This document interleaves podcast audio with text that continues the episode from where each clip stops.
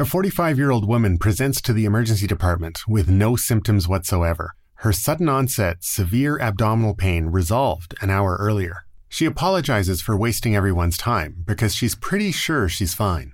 She isn't. This is DDX, a podcast from Figure One about how doctors think. I'm Dr. Raj Bhardwaj. Today's case comes from Dr. Sam Ashoo. I'm a board certified emergency physician in Florida, where I have been working for the past 13 years. It was a routine evening in the emergency department when Dr. Ashoo picked up a patient who looked well, like maybe she didn't need to be in the ER at all. A quick note the patient in this case is represented by a professional standardized patient, like the ones used in clinical training and exams. When I went to question her about her symptoms, she said that she was a, a local restaurant nearby and she started experiencing some abdominal discomfort. I was sitting at the table, and then out of nowhere, I felt this sharp pain. It, it started in my stomach, but then it kind of shot up through my chest and into my neck. And then, all of a sudden, I couldn't see anything out of my right eye. I was completely blind on one side. It only lasted for a moment, and then my sight came back, and I felt the pain go back down through my chest and into my stomach again, and then it disappeared. And I felt completely fine ever since. She had no symptoms, and she said she felt rather silly for being there and making a big deal out of it, but she was with her husband, who was concerned about her symptoms. While Dr. Ashoo was speaking with the patient, a nurse happened to be in the room doing vitals. So the pulse rate was normal, but the initial blood pressure was not. It was uh, 88 over 42. So I asked the nurse to check the blood pressure in the other arm while I asked the patient about some other past medical history. She was otherwise healthy. She had no medications, she had no medical problems, and had never had any surgeries, and really had never experienced anything like this before, and she thought of herself as a pretty healthy person. Meanwhile, the second blood pressure in the other arm was normal. At that point, I stopped to consider, but I really could only think of one that could cause all of her symptoms together. The discrepant blood pressure readings made aortic dissection shoot up to the top of Dr. Ashoo's differential. Acute type A aortic dissection has a mortality rate of about 1% per hour initially. Without treatment, there is a 50% mortality rate within 48 hours, and around 75% by the end of the second week. I tried to explain this to the patient that I was the most concerned about aortic dissection. She kind of looked at me quizzically, and I explained to her that either she had this or all of this constellation of findings was exceedingly bizarre and we weren't going to come up with an answer. And she thought I was a little overreactive. I mean, it was probably just indigestion or something. But uh, we went ahead and performed a CT scan of her chest and abdomen with some IV contrast, and she had a type A ascending dissection that began at the aortic root and traveled all the way down through her abdomen.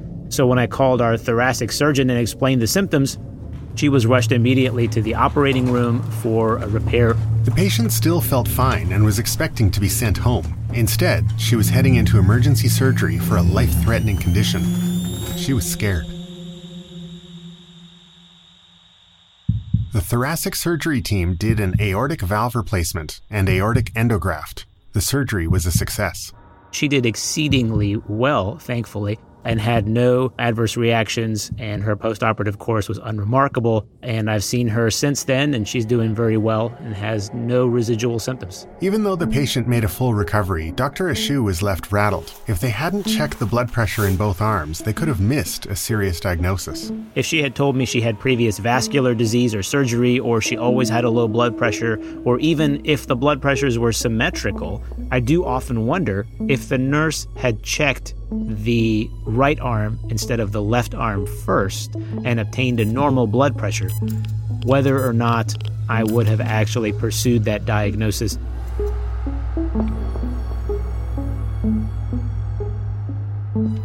The classic description of how this presents in an emergency setting is the sensation of a tearing or sharp chest pain that radiates to the back, uh, that's unrelenting and is very severe and it's typically described in patients who are exceedingly hypertensive, who may also complain of associated symptoms like shortness of breath or diaphoresis or nausea, but primarily this sharp, intense chest pain also felt in the mid back.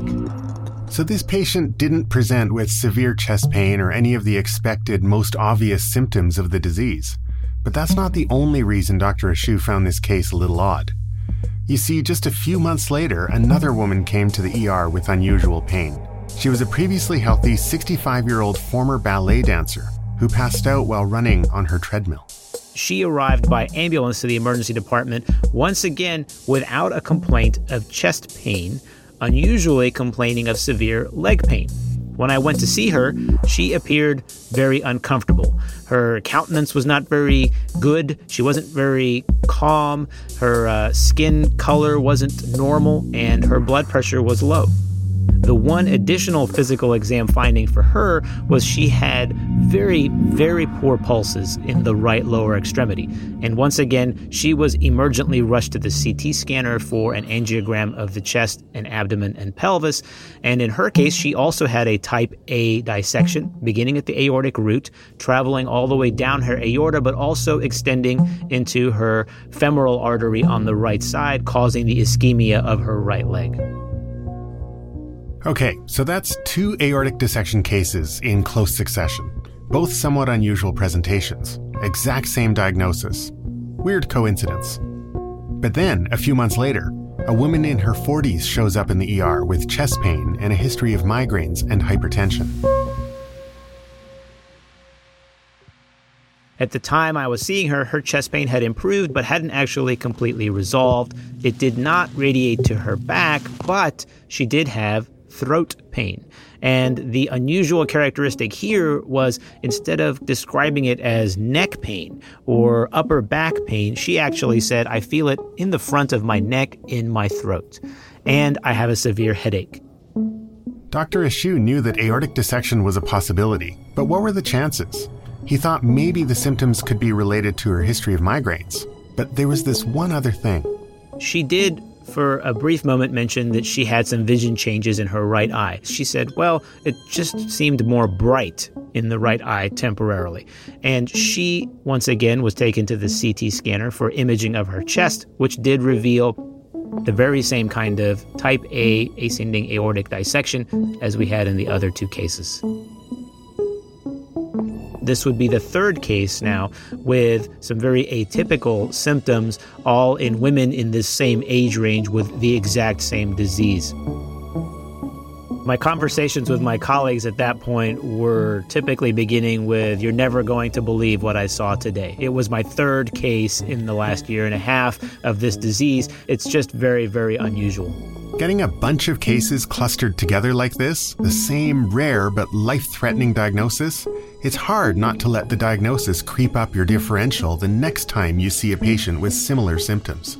So, I think anytime that we see severe cases or a multitude of cases in a short period of time, we're prone to bias. So, what's in my recent memory comes to mind pretty quickly.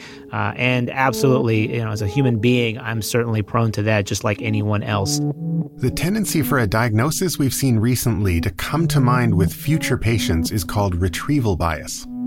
So, when Dr. Ashoo says he thinks that may affect how he practices in the future because of these three cases, that is likely to be true. It's likely to be true now because they are recent cases, but it may be true even in the future because of the novelty of the cases. And he mentioned the psychological effect, sort of, of the near miss and the importance of getting these things right and how they could have gone so wrong. And that is probably linked to a negative emotion for him, for just feeling the risk of possibly missing a diagnosis that has severe morbidity and mortality. This is Dr. Marjorie Stiegler. She's an adjunct associate professor of anesthesiology at the University of North Carolina at Chapel Hill. She's published extensively on cognitive biases in medicine. If you get any group of physicians together and you ask the question, you know, have you been burned by something in your practice? This is sort of a phrase that I think resonates with everybody. Everyone has had an experience where they had a bad outcome and it changed their practice. So they say, you know, oh, I've been burned before. So now I always check the blood pressure in both arms. Or I've been burned before. So now I never fill in the blank, X, Y, or Z. But when physicians have these kinds of experiences, they absolutely do stick.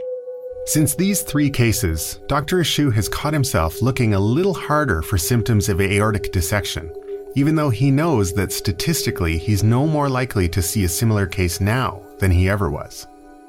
I do tend to check bilateral arm blood pressures more often. I do tend to check pulses in extremities more often. And I do now tend to ask questions about neurological deficits. That is something I'm aware of, but I don't bring these three cases forward to scare everyone into ordering CT angiograms on every patient. It's just finding the balance between how much in the way of diagnostic testing to order and what symptoms you can disregard is difficult, and that's the art of medicine. Thanks to Dr. Sam Ashoo and Dr. Marjorie Stiegler. This is DDX a podcast by Figure One, the knowledge sharing app for doctors. Figure One is an app that lets doctors share clinical images and knowledge about difficult to diagnose cases. DDX is produced by Earshot Podcasts. Sound design and mixing by Chandra Bulakan. Our theme music is by Nathan Burley. The executive producers of DDX are Jesse Brown and Corey Marr. Dr. Sam Ashoo has shared more than 30 emergency medicine cases like this one on the Figure One app. You can find links to those cases at figureone.com slash ddx. And you can follow Dr. Ashoo on the Figure One app at admin-em. I'm Dr. Raj Bhardwaj. You can follow me on Twitter at Raj Bhardwaj MD. Thanks for listening.